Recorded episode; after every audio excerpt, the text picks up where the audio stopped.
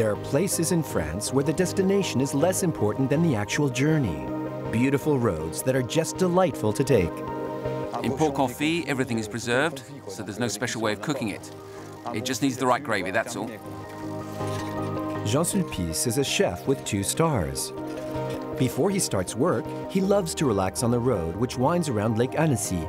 It's a 40-kilometer circuit between turquoise water and mountains, leaving behind the bustle of the town for the peace of the mountain peaks. It's wonderful to be able to follow the seasons. Here, the first dandelions are about to bloom. euh, We're so close to nature. The effort is really worth it. This is such a pleasure. Col de la Forclaz, at an altitude of 1,147 meters. The panorama is inspiring, as is the tranquility. It's a bit like preparing a dish. There are different colors and really inspiring surroundings. That's a legendary mountain above Lake Annecy, the Semnoz. Annecy is at the end there. The lake is like a reference point, a bit like the dish that I was planning this morning for the menu. There was a condiment at the heart of it, beetroot. It's the heart of the dish, the seasoning. This is what will give the dish energy. Some roads inspire chefs. Others have inspired filmmakers.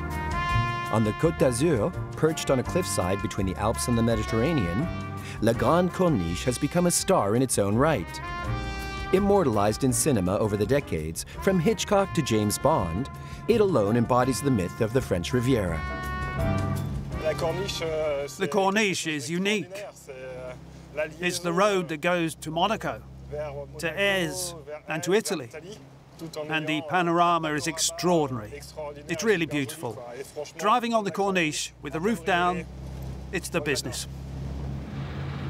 To get away from everyday life, this hotel manager's secret pleasure is to crisscross the upper regions of Nice in his vintage Jaguar.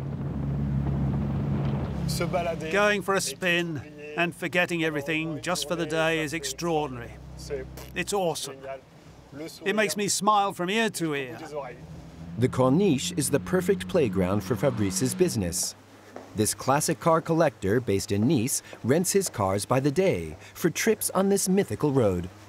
James Dean's Porsche 356, the Jaguar XK of Rita Hayworth or Clark Gable, the Lamborghini.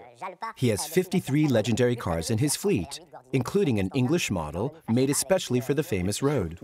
And especially nowadays, the Corniche, which Rolls-Royce named in homage to La Grande Corniche.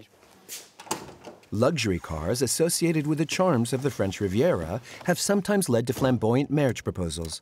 The most extravagant request I've had was from an Englishman who asked how big the boot of one of our cars was.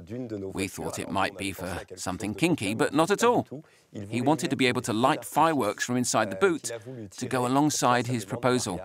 And so he did it, and she said yes. From the Mediterranean coastline to the Atlantic one, and another mythical road between land and sea. The Passage du Gois in the Vendée region is a four-kilometer causeway which can only be crossed at low tide, as most of the time it's flooded by the ocean. So now we're here on the causeway itself. Sandra is one of many tourists who come here to uncover the curious secret of Gois. For those of us from the south of France, we don't really know about tides. Seeing a road underwater was a bit something that didn't make sense.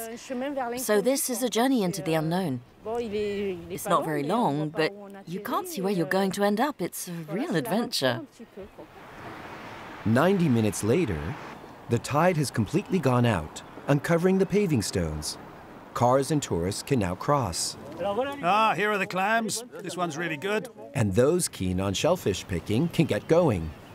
The island of Noirmoutier is just there, two kilometers from here. On one side, the mainland, and on the other, Beauvoir-sur-Mer. This is very symbolic for me. My grandparents brought me fishing here when I was young, and I've carried on. The ocean calls time on the fun and games. Within a few minutes, the water bubbles up. Captured by Valerie's camera, the tide floods the causeway, and the pedestrians scamper away. The water has started to come across. It's like a tap has been turned on, although it always advances at the same speed. It'll get to the other side really quickly. It's never the same each time. Whatever day it is, the light is not the same. The tide tables are different, as is the level and the colour of the water. This poetic moment is also a dangerous one. If anyone is daring enough to cross too late, they might find themselves engulfed by high tide. Every year, 30 or so reckless people are caught out. On the Passage du Gois, nature will always have the last word.